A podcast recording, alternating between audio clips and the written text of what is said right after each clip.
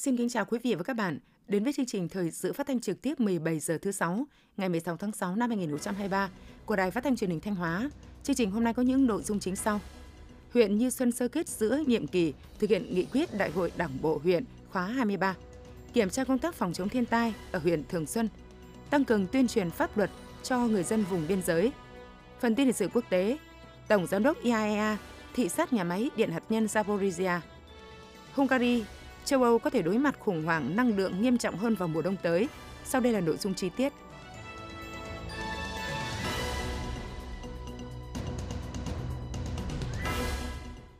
Ngày 16 tháng 6, Ban chấp hành Đảng bộ huyện Như Xuân tổ chức hội nghị sơ kết giữa nhiệm kỳ thực hiện nghị quyết Đại hội Đảng bộ huyện khóa 23, nhiệm kỳ 2020-2025. Dự hội nghị có đồng chí Phạm Thị Thanh Thủy, Ủy viên Ban Thường vụ, Trưởng ban Dân vận tỉnh ủy, Chủ tịch Ủy ban Mặt trận Tổ quốc tỉnh. Qua một phần hai nhiệm kỳ, Đại hội Đảng bộ huyện khóa 23, huyện Như Xuân đã có 7 trên 27 chỉ tiêu đạt và vượt kế hoạch. Dự báo đến cuối nhiệm kỳ sẽ có 25 trên 27 chỉ tiêu đạt và vượt mục tiêu đại hội. Trong đó nổi bật là tốc độ tăng giá trị sản xuất bình quân giai đoạn 2021-2023 đạt 8,91%. Trong nhóm các huyện có mức tăng trưởng cao của các huyện miền núi, cơ cấu kinh tế chuyển dịch theo hướng tích cực, thu nhập bình quân đầu người ước đạt 40,12 triệu đồng, tăng 7,61 triệu đồng so với năm 2020, đạt 66,8% mục tiêu nghị quyết. Toàn huyện có 5 xã đạt chuẩn nông thôn mới, 54 thôn đạt chuẩn nông thôn mới, 2 thôn đạt nông thôn mới kiểu mẫu. Ban chấp hành Đảng bộ huyện Như Xuân đã phân tích, làm rõ những kết quả đạt được cũng như rút ra bài học kinh nghiệm trong quá trình lãnh đạo chỉ đạo, triển khai thực hiện nghị quyết, đồng thời thẳng thắn nêu lên những vấn đề hạn chế cần khắc phục, những giải pháp phù hợp với thực tiễn nhằm thực hiện thắng lợi các chỉ tiêu mà nghị quyết đại hội đã xác định. Phát biểu tại hội nghị, đồng chí trưởng ban dân vận tỉnh ủy, chủ tịch ủy ban mặt trận tổ quốc tỉnh Phạm Thị Thanh Thủy ghi nhận và biểu dương những kết quả mà huyện Như Xuân đã đạt được trong một phần hai nhiệm kỳ. Đồng chí đề nghị Ban chấp hành Đảng bộ huyện Như Xuân cần tiếp tục tập trung triển khai thực hiện đồng bộ quyết liệt, hiệu quả các giải pháp để thực hiện đạt và vượt các chỉ tiêu đã đề ra cho giai đoạn 2020-2025. Xác định rõ việc, rõ nội dung, rõ trách nhiệm và rõ sản phẩm. Tập trung lãnh đạo chỉ đạo phát triển kinh tế trên cơ sở phát huy tiềm năng thế mạnh, đồng thời thực hiện tốt các chính sách an sinh xã hội, giảm nghèo bền vững, chăm lo cho sự nghiệp giáo dục, bảo vệ môi trường.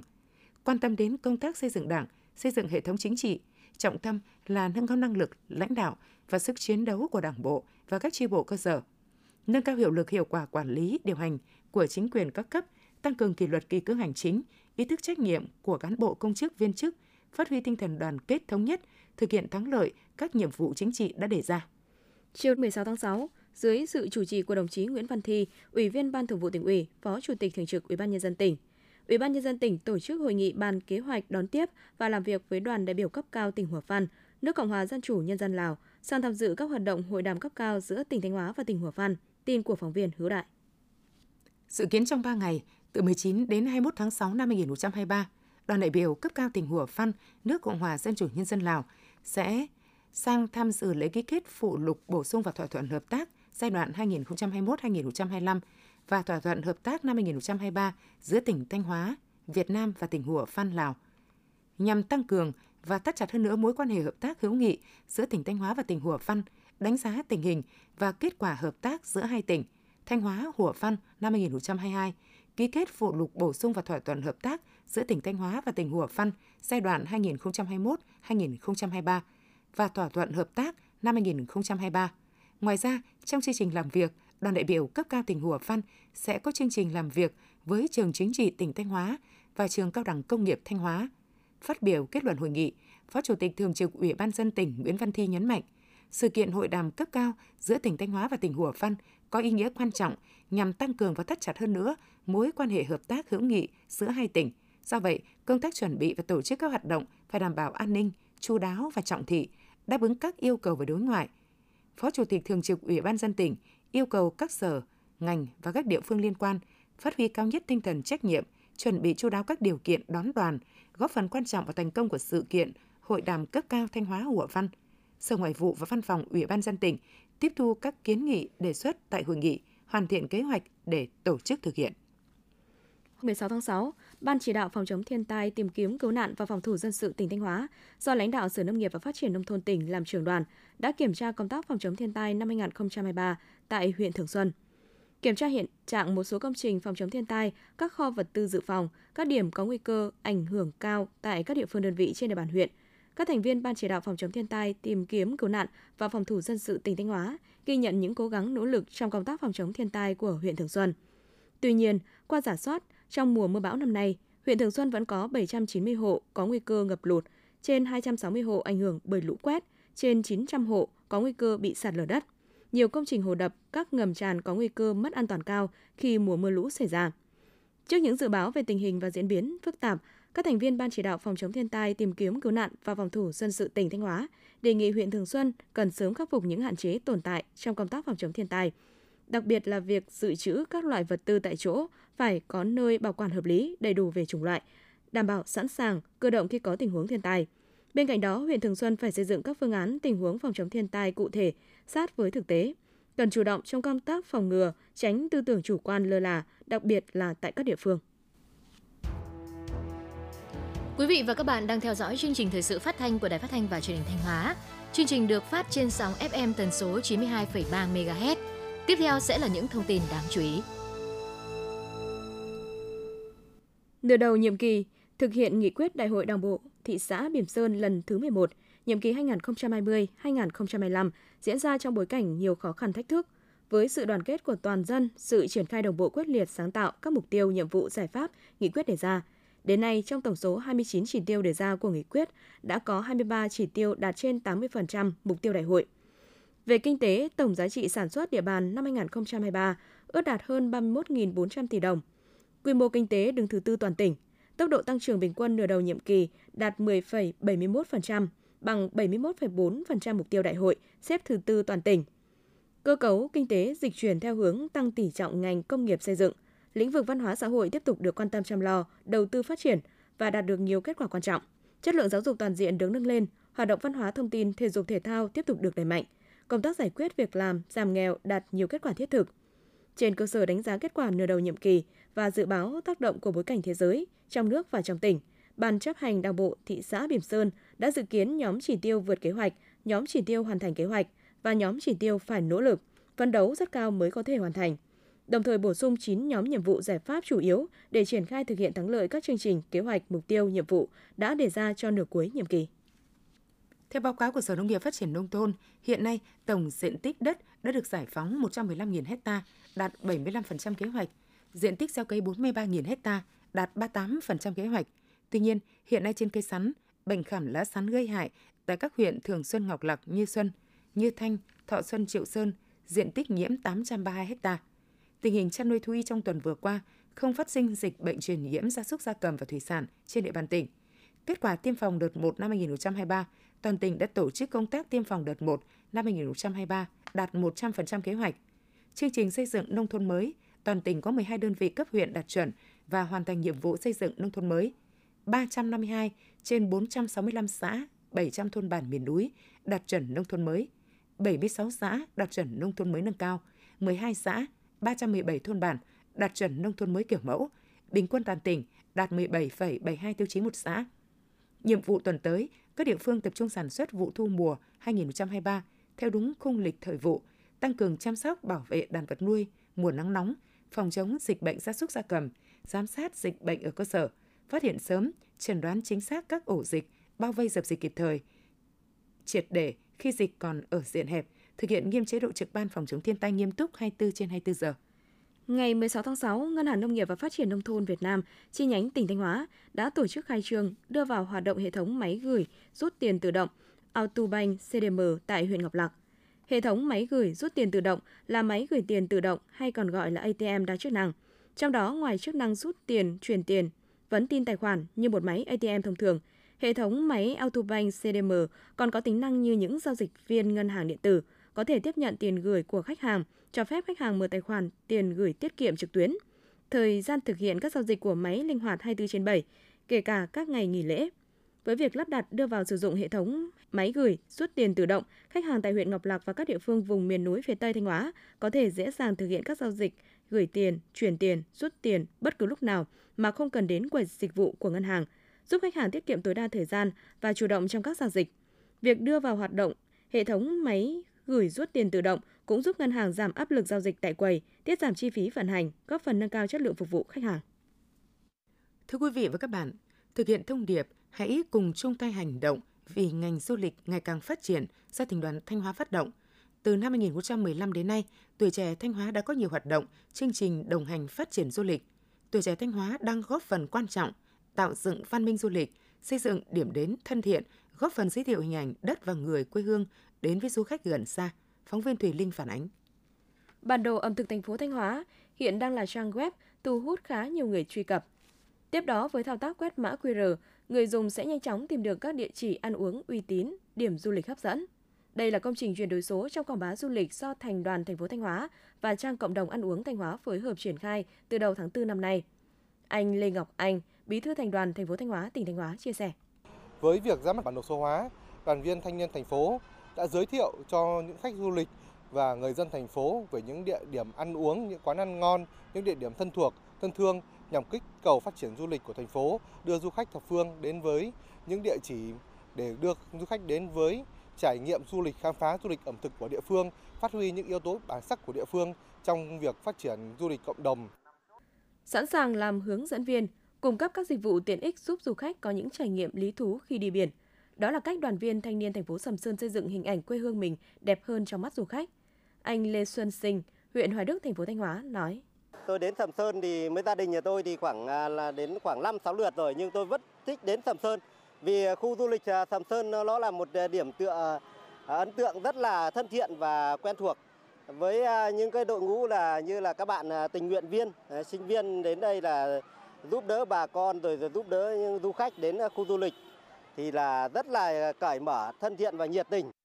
Chị Ngô Thị Ánh, Bí thư Thành đoàn thành phố Sầm Sơn, tỉnh Thanh Hóa cho biết. Trong thời gian tới thì đoàn thanh niên thành phố sẽ triển khai phần việc đó là đoàn viên thanh niên sẽ tham gia tuyên truyền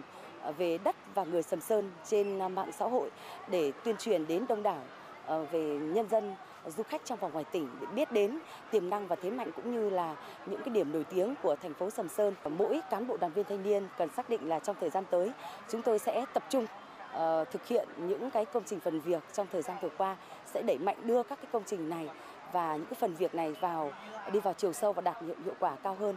Phát huy thế mạnh sức trẻ, sự nhiệt tình, năng động sáng tạo của các đoàn viên thanh niên, các tổ chức đoàn trên địa bàn tỉnh Thanh Hóa đã có nhiều hoạt động sáng tạo, thiết thực như triển khai 4 công trình chuyển đổi số trong quảng bá du lịch, thành lập và duy trì các đội hình thanh niên tình nguyện để tư vấn hỗ trợ khách du lịch, đảm bảo vệ sinh môi trường tại các khu du lịch. Những việc làm ý nghĩa của tuổi trẻ Thanh Hóa đang góp phần tích cực quảng bá, xây dựng hình ảnh đẹp về đất và người Thanh Hóa, góp phần thực hiện mục tiêu phát triển du lịch bền vững. Thời gian qua, đồn biên phòng Bát Mọt, xã Bát Mọt, huyện Thường Xuân đã thường xuyên phối hợp với chính quyền địa phương triển khai nhiều giải pháp nhằm nâng cao hiệu quả tuyên truyền phổ biến giáo dục pháp luật, góp phần tạo chuyển biến rõ nét trong nhận thức, ý thức chấp hành pháp luật trong đồng bào dân tộc khu vực biên giới. Phóng viên Hương Quỳnh có bài phóng sự tăng cường tuyên truyền pháp luật cho người dân vùng biên giới. Mời quý vị và các bạn cùng theo dõi. Xã Bát Mọt, huyện Thường Xuân có khoảng 900 hộ với hơn 4.000 nhân khẩu. Người dân chủ yếu là đồng bào dân tộc thiểu số, trình độ dân trí không đồng đều, hiểu biết về pháp luật còn nhiều hạn chế. Khoảng 5 năm về trước, Bát Mọt còn là một trong những xã có tỷ lệ các vụ vi phạm pháp luật cao, trong đó chủ yếu là vi phạm về luật hôn nhân và gia đình. Trước tình hình trên, đồn biên phòng Bát Mọt đã phối hợp với chính quyền địa phương tổ chức nhiều buổi tuyên truyền về các chính sách pháp luật của Đảng, Nhà nước, đồng thời chia sẻ, hướng dẫn bà con phát triển kinh tế gia đình. Nhờ đó, cuộc sống của người dân trong xã đã có nhiều thay đổi tích cực. Bà Lang Thị Huênh, thôn Triềng, xã Bát Mọt, huyện Thường Xuân, tỉnh Thanh Hóa nói. Cũng nghe các à, đoàn bên tuyên truyền pháp luật về à, nuôi dạy con cái thì lâu nay theo hai ông bà cũng có bốn đứa con lấy chồng lấy vợ cũng đúng độ tuổi cũng không có ai tảo hôn và đi hôn. Nói chung con cái cũng là đi làm cũng ổn định cuộc sống. Để xây dựng vùng biên giới vững mạnh, đồn biên phòng Bát Mọt đã phối hợp với chính quyền địa phương tăng cường tổ chức các buổi tuyên truyền văn bản pháp luật như luật biên giới quốc gia, luật cư trú, luật hôn nhân và gia đình, vận động người dân giao nộp vũ khí, súng, săn tự chế, không xuất nhập cảnh trái phép, vi phạm đường biên, cột mốc. Từ đầu năm 2022 đến nay, đồn biên phòng Bát Mọt đã phối hợp tổ chức 104 buổi tuyên truyền pháp luật cho gần 14.000 lượt người dân. Các buổi tuyên truyền được thực hiện đột xuất cũng như định kỳ thường xuyên hàng tháng với nhiều hình thức tổ chức hội nghị qua hệ thống truyền thanh, phát tờ rơi, xuống tận các hộ gia đình để tuyên truyền, vận động giúp người dân phát triển kinh tế hay lồng ghép tuyên truyền với các hoạt động của các tổ chức đoàn thể. Thiếu tá Trần Văn Sĩ, chính trị viên phó đồn biên phòng Bát Mọt, huyện Thường Xuân, tỉnh Thanh Hóa cho biết. Chúng tôi luôn xác định nhiệm vụ tuyên truyền phổ biến giáo dục pháp luật đến bà con nhân dân trong vùng biên là một nhiệm vụ quan trọng và hàng tuần cũng giao cho anh em cán bộ chiến sĩ là xây dựng cái kế hoạch tuyên truyền và cái nội dung tuyên truyền lưu động bằng hình thức như là tuyên truyền qua loa phát thanh, tuyên truyền lưu động qua cái loa đi xe máy và hai nữa là có in một số nội dung trên tờ rơi tờ gấp để đưa tận tay đến bà con nhân dân từng hộ gia đình. Qua công tác tuyên truyền phổ biến giáo dục pháp luật của đồn biên phòng Bát Mọt, nhân dân khu vực biên giới ngày càng hiểu biết, nâng cao ý thức chấp hành pháp luật, góp phần giữ vững an ninh trật tự, xây dựng khu vực biên giới vững mạnh. Bà con luôn tin tưởng, sẵn sàng tham gia cùng bộ đội biên phòng bảo vệ vững chắc chủ quyền, an ninh biên giới quốc gia. Thưa quý vị và các bạn, hiện nhu cầu mua nhà ở xã hội của người lao động, người có thu nhập thấp là rất lớn. Tuy nhiên, việc tiếp cận nguồn vốn vay ưu đãi hoặc nhà ở xã hội của các đối tượng này vẫn rất khó khăn. Bài viết Người lao động, người có thu nhập thấp vẫn khó tiếp cận nhà ở xã hội sẽ thông tin cụ thể hơn về vấn đề này. Mời quý vị và các bạn cùng theo dõi. Hơn 7 năm từ Như Thanh xuống thành phố làm việc, cũng là 7 năm gia đình chị Nguyễn Thị Tuyết, công nhân may tại công ty Sakurai Việt Nam, sống trong cảnh thuê trọ. Căn phòng trọ 15 m2 là nơi sinh hoạt của 5 con người, gồm mẹ già, hai vợ chồng và hai đứa con nhỏ. Thả thiết có được một căn nhà riêng, dù chỉ nhỏ thôi, luôn là điều chăn trở của gia đình, nhưng chưa biết đến khi nào mới trở thành hiện thực. Bởi tổng thu nhập của hai vợ chồng anh chị khoảng 13 đến 14 triệu đồng mỗi tháng, chỉ đủ để chi tiêu sinh hoạt hàng tháng, số tiền dành dụm không được bao nhiêu. Chị Nguyễn Thị Tuyết, công nhân công ty Sakurai Việt Nam chia sẻ. Với mức lương của công ty thì không đủ, gia đình thuê trọ, con cái nhỏ thì đi học rồi lớn dần. Giờ muốn ờ, nhà nước hỗ trợ để vay vốn để mua cái nhà ở. Theo thống kê của Liên đoàn Lao động tỉnh, hiện trên địa bàn tỉnh Thanh Hóa có trên 340.000 công nhân đang làm việc trong và ngoài các khu công nghiệp. Phần lớn trong số họ khó có điều kiện ổn định về nhà ở. Thời gian qua, số lượng người lao động người có thu nhập thấp được tiếp cận nguồn vốn chính sách ưu đãi để cải thiện nhà ở còn thấp. Bên cạnh đó, nguồn cung nhà ở xã hội vẫn rất hạn chế. Hiện trên địa bàn Thanh Hóa có 13 dự án nhà ở xã hội đã hoàn thành, đưa vào sử dụng và 8 dự án đang triển khai, tập trung chủ yếu tại thành phố Thanh Hóa với 17 trên 21 dự án.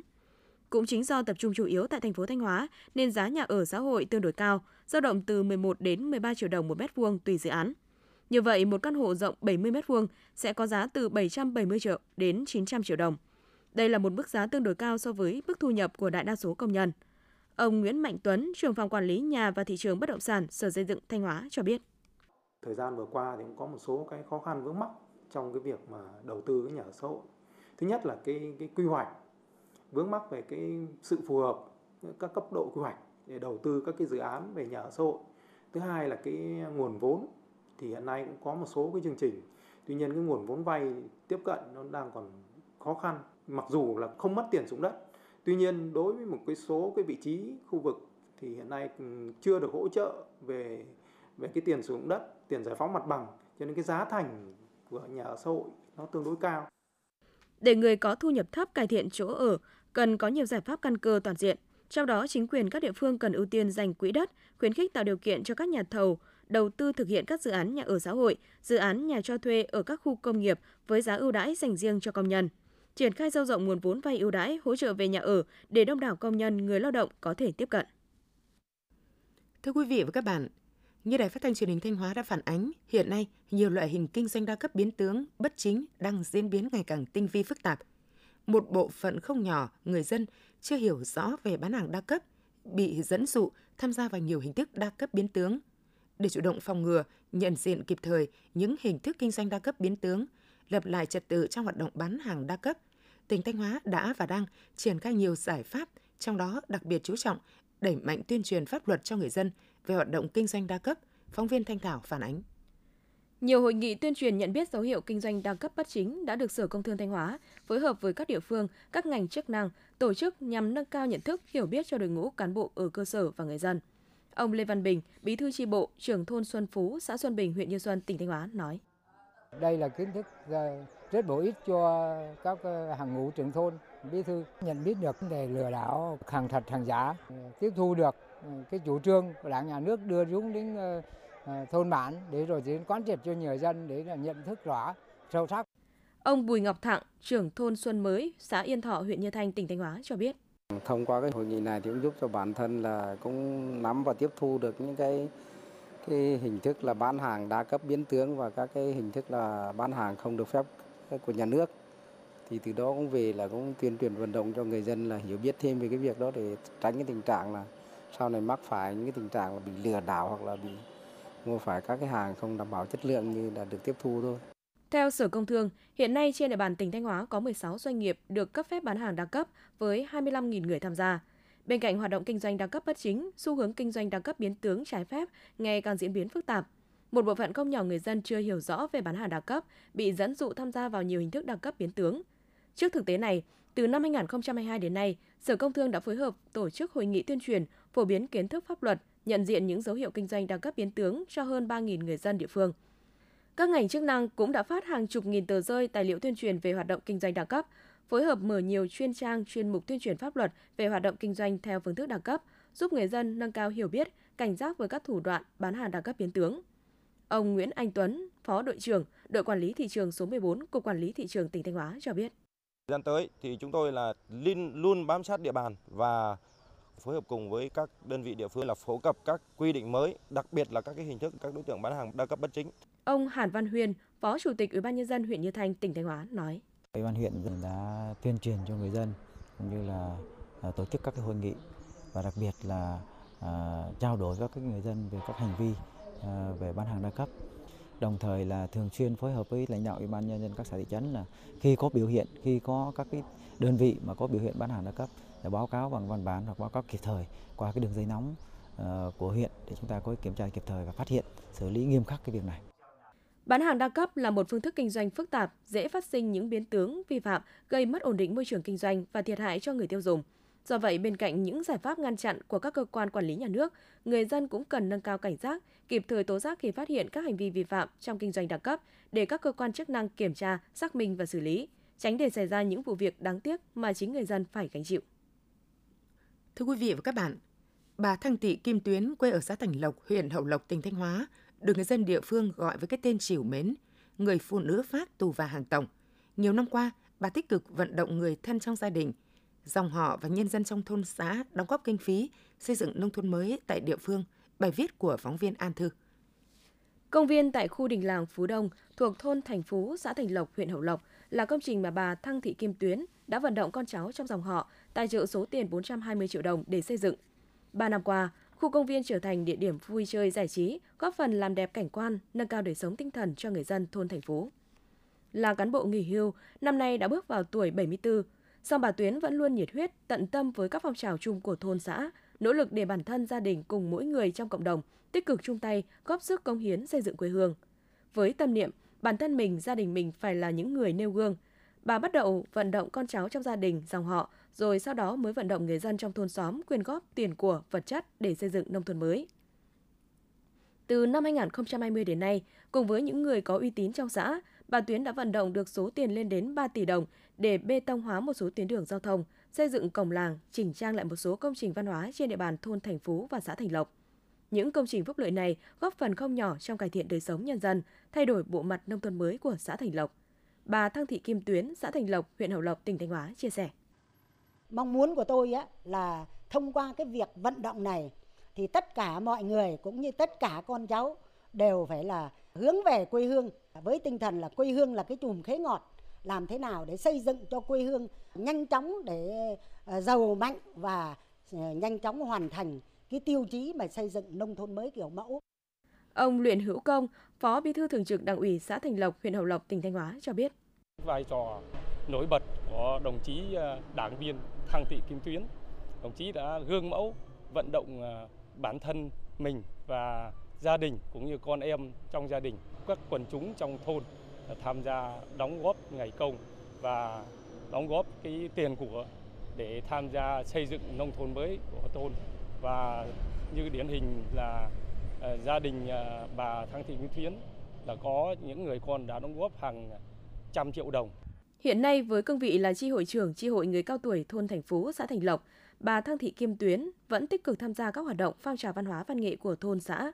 Ở tuổi ngoài 70, hành trình của bà vẫn chưa dừng lại, trở thành tấm gương sáng góp phần lan tỏa tinh thần sống vì cộng đồng, tạo động lực thúc đẩy người dân chung tay góp sức xây dựng quê hương.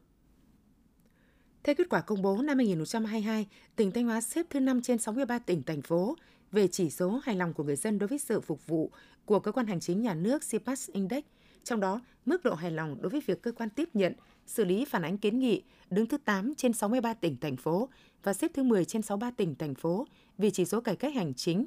Trong thời gian qua, hệ thống phản hồi Thanh Hóa đã tiếp nhận và xử lý kịp thời 1.704 phản ánh kiến nghị của tổ chức cá nhân, tạo sự tin tưởng của người dân vào các cơ quan nhà nước trong tỉnh. Để phát huy kết quả đạt được, nâng cao chất lượng tiếp nhận, xử lý phản ánh kiến nghị trên hệ thống phản hồi Thanh Hóa, Chủ tịch Ủy ban dân tỉnh yêu cầu giám đốc các sở, trưởng các ban ngành cấp tỉnh, Chủ tịch Ủy ban dân các huyện, thị xã, thành phố, Trung tâm phục vụ hành chính công tỉnh chỉ đạo tăng cường công tác tuyên truyền, phổ biến rộng rãi trên các phương tiện thông tin đại chúng để các tổ chức cá nhân tiếp cận với kênh phản hồi Thanh Hóa thông qua địa chỉ phản hồi thanh hóa gov vn để gửi phản ánh kiến nghị về những khó khăn vướng mắc liên quan đến sản xuất kinh doanh và đời sống nhân sinh. Phản ánh các hành vi chậm trễ gây phiền hà, sách nhiễu của cán bộ công chức trong giải quyết thủ tục hành chính. Thời gian qua, thông tin về việc sẽ yêu cầu định danh tài khoản mạng xã hội của Bộ Thông tin và Truyền thông đã nhận được sự đồng tình, ủng hộ của nhiều người dùng. Thực tế cho thấy, thời gian qua, việc mạng xã hội, đặc biệt là các mạng sử dụng nền tảng của nước ngoài như Facebook, TikTok, YouTube đã và đang mang đến nhiều bất cập và hệ lụy cho người dùng. Trên Facebook, nhiều người có thể thoải mái đăng tải, chia sẻ các thông tin chưa được kiểm chứng, dẫn đến nhiễu thông tin, thậm chí là phát tán thông tin xấu độc, gây thiệt hại về kinh tế và bất ổn cho xã hội. Tại Thanh Hóa, trong năm 2022, Công an thành phố Thanh Hóa đã phát hiện, xử lý 3 trường hợp sử dụng ứng dụng TikTok đăng tải thông tin bôi nhọ lực lượng chức năng, đăng thông tin sai lệch về tình hình an ninh trật tự trên địa bàn, đồng thời tiến hành bóc gỡ nhiều bài đăng có nội dung không đúng sự thật. Thượng úy Lê Tất Thành, cán bộ đội an ninh công an thành phố Thanh Hóa cho biết, cần phải có biện pháp răn đe, chế tài xử phạt nặng đối với những người dùng TikTok sai phạm, gây hại cho cộng đồng để họ hiểu rằng việc tạo ra những nội dung bẩn với lợi ích ngắn hạn sẽ phải trả giá rất đắt. Đồng thời phải có cơ chế quản lý chặt chẽ, cứng rắn từ phía cơ quan chức năng đối với hoạt động của ứng dụng TikTok. Trong đó yêu cầu TikTok phải đảm bảo không xâm phạm đến quyền riêng tư, có cơ chế bảo vệ thông tin dữ liệu người dùng, đảm bảo quyền sở hữu trí tuệ và bảo vệ trẻ em trên ứng dụng này. Ngày 16 tháng 6, Công đoàn ngành xây dựng Thanh Hóa tổ chức đại hội lần thứ 16, nhiệm kỳ 2023-2028. Dự đại hội có đồng chí Võ Mạnh Sơn, tỉnh ủy viên, Chủ tịch Liên đoàn Lao động tỉnh, lãnh đạo Công đoàn Xây dựng Việt Nam, lãnh đạo Sở Xây dựng, cùng 96 đại biểu đại diện gần 3.000 đoàn viên người lao động trong toàn ngành. Trong nhiệm kỳ qua 2017-2023, Công đoàn ngành xây dựng đã thực hiện tốt chức năng đại diện, bảo vệ quyền và lợi ích hợp pháp, chính đáng cho đoàn viên công nhân viên chức lao động. Các cấp công đoàn thực hiện tốt chương trình phúc lợi đoàn viên và người lao động, các hoạt động tháng công nhân, Tết xung vầy. Trong nhiệm kỳ đã động viên thăm hỏi, trao quà gần 2.000 lượt đoàn viên người lao động có hoàn cảnh khó khăn với tổng số tiền 1,5 tỷ đồng, hỗ trợ kinh phí xây dựng 46 nhà, máy ấm công đoàn, xây mới 36 nhà, sửa nhà 10, tổng số tiền hỗ trợ 1,9 tỷ đồng. Thưa quý vị và các bạn, chiều 6 tháng 6, Hội Nhà báo tỉnh Thanh Hóa đã khai mạc giải bóng đá người làm báo Thanh Hóa lần thứ tư Cúp Đông Á năm 2023 với sự tham dự của 5 đội bóng. Giải bóng đá người làm báo Thanh Hóa lần thứ tư tranh Cúp Đông Á năm 2023 là sân chơi truyền thống được tổ chức nhân dịp kỷ niệm 98 năm Ngày báo chí cách mạng Việt Nam 21 tháng 6. Tham dự giải đấu năm nay có 5 đội gồm Báo Thanh Hóa, Đài Phát thanh và Truyền hình Thanh Hóa, chi hội các cơ quan báo chí trung ương tại Thanh Hóa, Liên quân Sở Thông tin và Truyền thông, Văn phòng tỉnh ủy, Văn phòng Ủy ban nhân dân tỉnh và câu lạc bộ Nhà báo Thanh Hóa tại Hà Nội. Giải đấu năm nay có sự đổi mới khi 5 đội sẽ thi đấu vòng tròn một lượt tính điểm để xếp hạng chung cuộc. Trong 5 lần tổ chức trước đó, giải bóng đá người làm báo Thanh Hóa luôn để lại ấn tượng sâu đậm với tất cả các thành viên tham dự. Bên cạnh chuyên môn, giải cũng đã tạo ra những cuộc hội ngộ thường niên đầy ý nghĩa, góp phần tăng thêm tình đoàn kết, thân ái giữa các đồng nghiệp làm báo chí với nhau. Do các đội đều có sự chuẩn bị tốt về nhân sự cũng như vấn đề chuyên môn, nên các trận đấu trong ngày khai mạc đã diễn ra với chất lượng cao, cống hiến cho khán giả nhiều pha bóng hay và đẹp mắt. Theo kế hoạch, giải bóng đá người làm báo Thanh Hóa lần thứ tư tranh cúp Đông Á năm 2023 sẽ chính thức bế mạc vào chiều ngày 18 tháng 6.